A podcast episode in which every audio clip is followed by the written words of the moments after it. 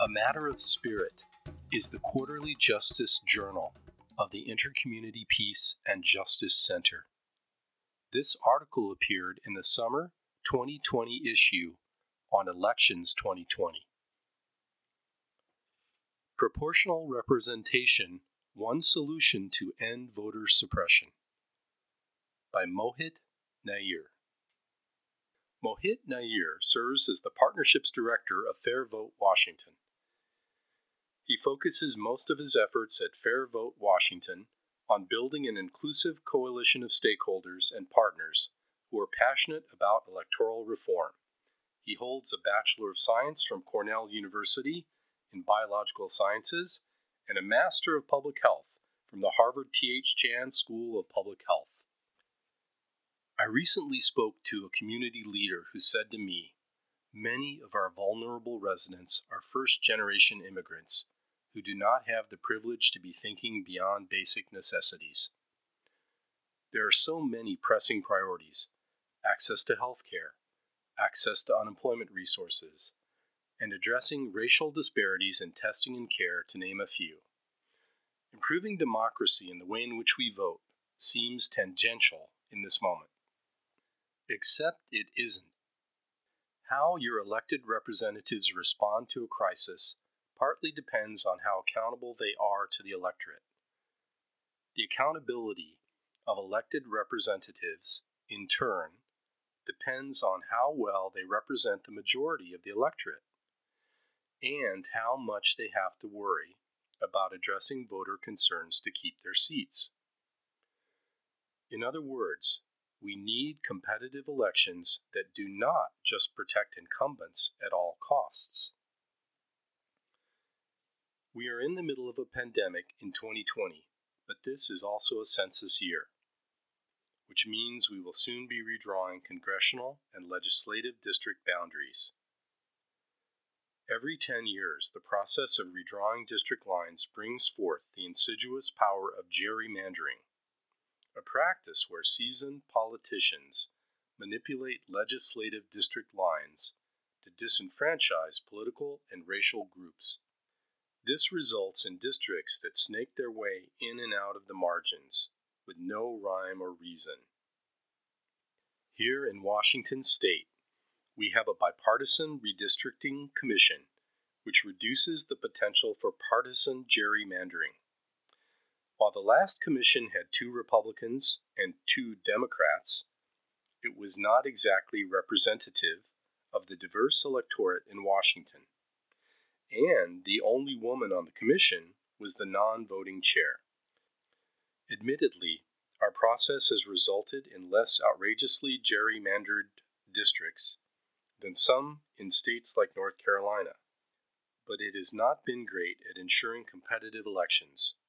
We still have a strong bias in favor of incumbents who are rarely redistricted out of their seats.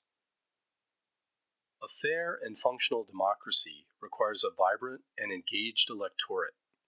Making elections less competitive and suppressing voting rights lowers voter turnout, and that is the point. By international standards, voter turnout in the United States consistently lags behind other member states of the Organization for Economic Cooperation and Development. For instance, 56% of the U.S. voting age population cast ballots in the 2016 presidential election compared to 80% in Denmark and 87% in Belgium. Turnout among young voters and people of color tends to be even lower, especially in primary elections. While a number of factors are responsible for low voter turnout, at the national level, intentional policy decisions such as gerrymandering make the problem even more entrenched. How do we fix the problem? One of the ways in which most democracies tackle this problem is to get rid of single member districts altogether, create larger districts with multiple representatives, and use the proportional form of ranked choice voting to elect those representatives. With proportional representation, candidates are elected in proportion to the votes they receive. This eliminates the possibilities of unfair representation produced by gerrymandering. Simply put, rather than competing for one seat from one district, multiple candidates would run together for several seats in a larger election using ranked ballots. Voters would rank all candidates in order of preference first, second, third, and so on. The first step is to count all first choice votes for each candidate. Any candidate who receives enough votes to reach a defined threshold wins the seat.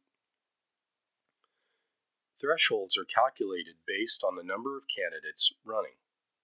If no candidate reaches the threshold, the candidate with the least number of votes is eliminated. The voters who listed that particular candidate as their first choice now have their second choice votes counted. Similarly, if one candidate receives far more votes than necessary to secure a seat, those surplus votes are transferred to the voters' second choices. This ensures that there are no wasted votes and the process continues until all seats are filled.